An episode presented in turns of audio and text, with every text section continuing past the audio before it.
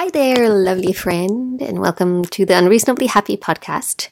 I hope 2024 so far has been treating you wonderfully, kindly, and if 2024 hasn't, I hope you are treating yourself kindly and giving yourself credit and not going out too harsh on yourself for not keeping up with the biggest perfectionism reset of the whole year, which is new year, new me, all of the associations that we have to this big new beginning of something. It's a very clear, what's called a temporal landmark, a place in time that shifts from one thing to the next. And a new year is a really big temporal landmark. So it makes sense that you feel like there's a big before and after. I know I do.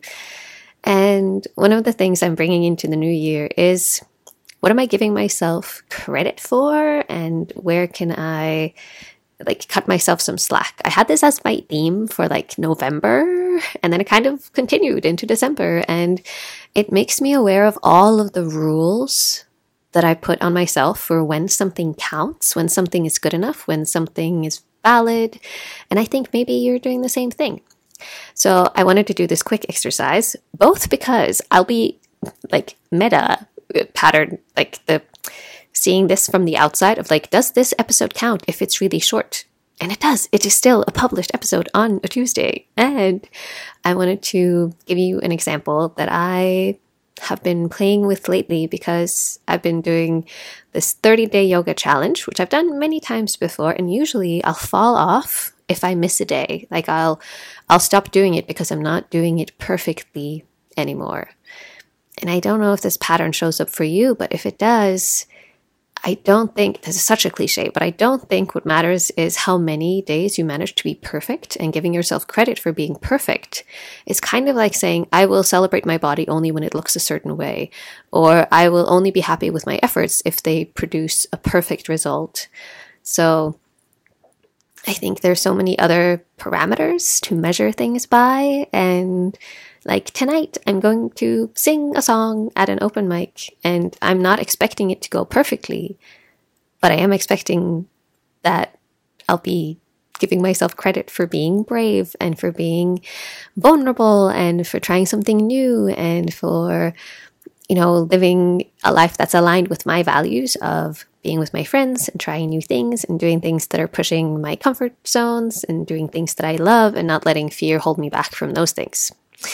So, my example of this yoga practice is I wonder how different it feels for you if you hear someone say, I did yoga today.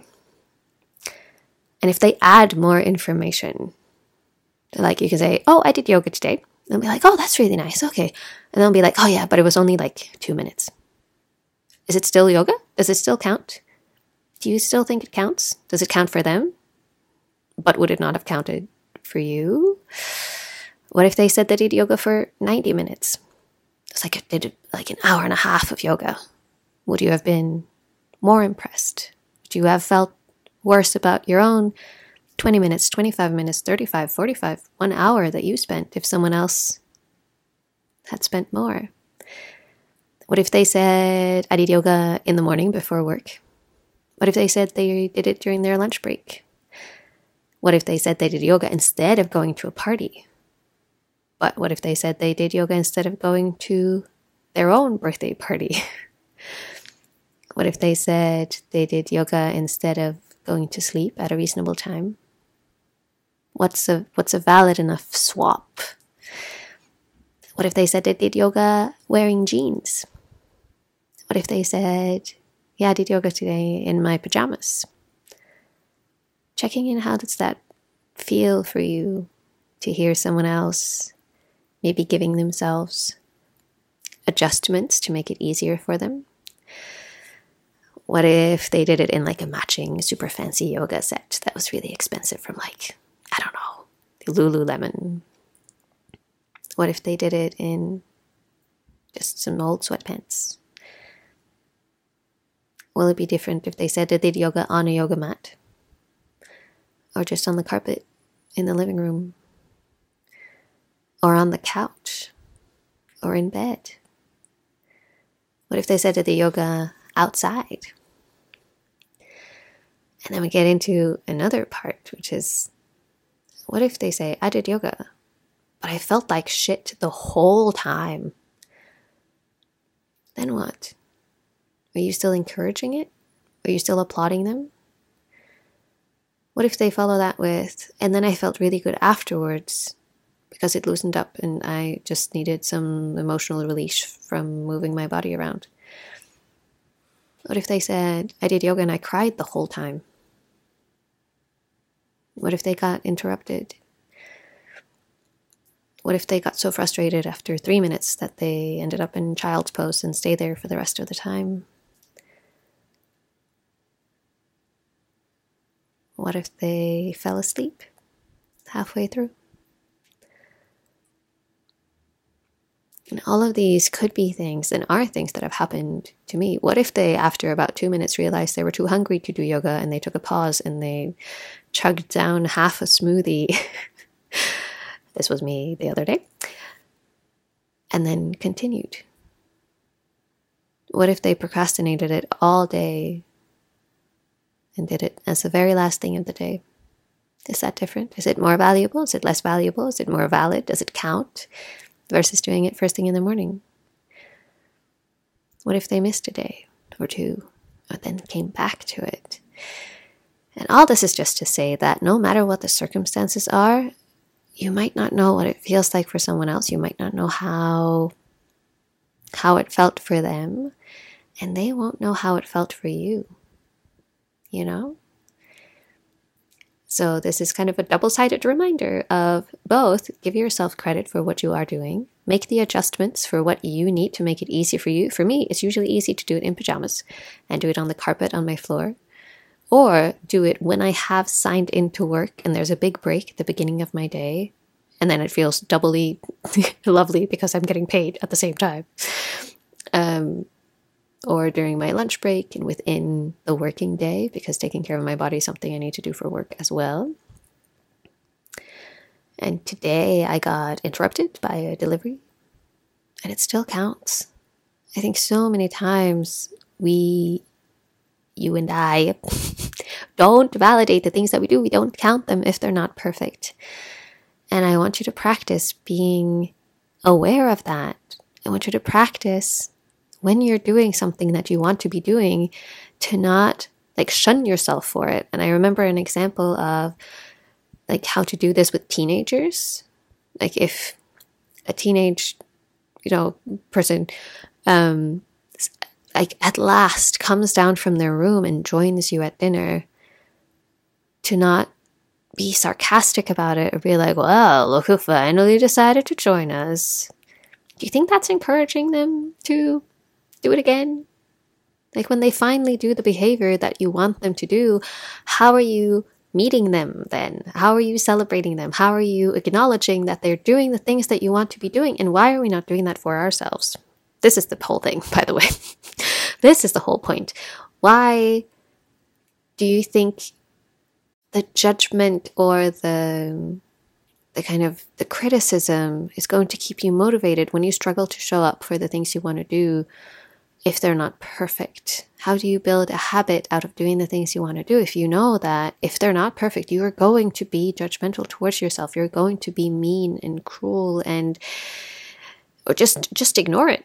What if someone did really good and like came down to dinner every single day and you don't acknowledge them at all ever? It's just to be expected. And it's like, well, what's the point of doing this then? If it doesn't feel good for me and I also don't get any credit for it and I also you know, not that everyone else has to validate us, but we definitely need to validate ourselves for the things that are challenging that we want to do and want to do more of. Celebrating that. And if celebration sounds like a big enough, it's not big enough. If celebration sounds like a word that is too large, it's like I'm not going to celebrate myself. I'm not going to throw a party just for doing yoga for 17 minutes. At least acknowledge it at least maybe say out loud or write it down somewhere and cross it off your list of like, I did yoga and yoga is something that I want to do. Yoga is my example now because it feels really good. And today I like pushed myself up from the floor into plank without support from my knees and I like smiled at myself and I was like, and I made, yes, exactly that sound. It's exactly what I made because it's been a little while since I've done consistent workout like this. I've done other things and I've been dancing and, and stuff at work, but it's been a while since I've done a straight push up from the ground up. That felt really cool. So acknowledge the things that are happening and give yourself some credit. Give yourself credit. And if you struggle to give yourself credit and you want to practice, and you or you want to figure out what's important to you, do a little check in with the things that you do the most. What gives you energy? What drains your energy? What do you want to do more of? How can you make it easier for you to do more of them? What do you need to take away? Why is the threshold so high to do things you want to do? If the goal is to do yoga, maybe take away the, and then I have to take away the carpet and I have to take away, I have to bring out my yoga mat and I have to change into a matching set and I have to, I don't know, look a certain way or it has to be a certain time of day. One of the things I love the most of rules that I've let go of is that there's a right and a wrong time to do something. And it's such a sneaky procrastination, perfectionism tactic. Like, oh, well, I can't do it now. It's the wrong time or the wrong place. Letting go of that has been one of the most helpful shifts for me. So I wanted to offer it to you. And I hope you're having a beautiful week. And if this brought up anything for you, I'd love to know.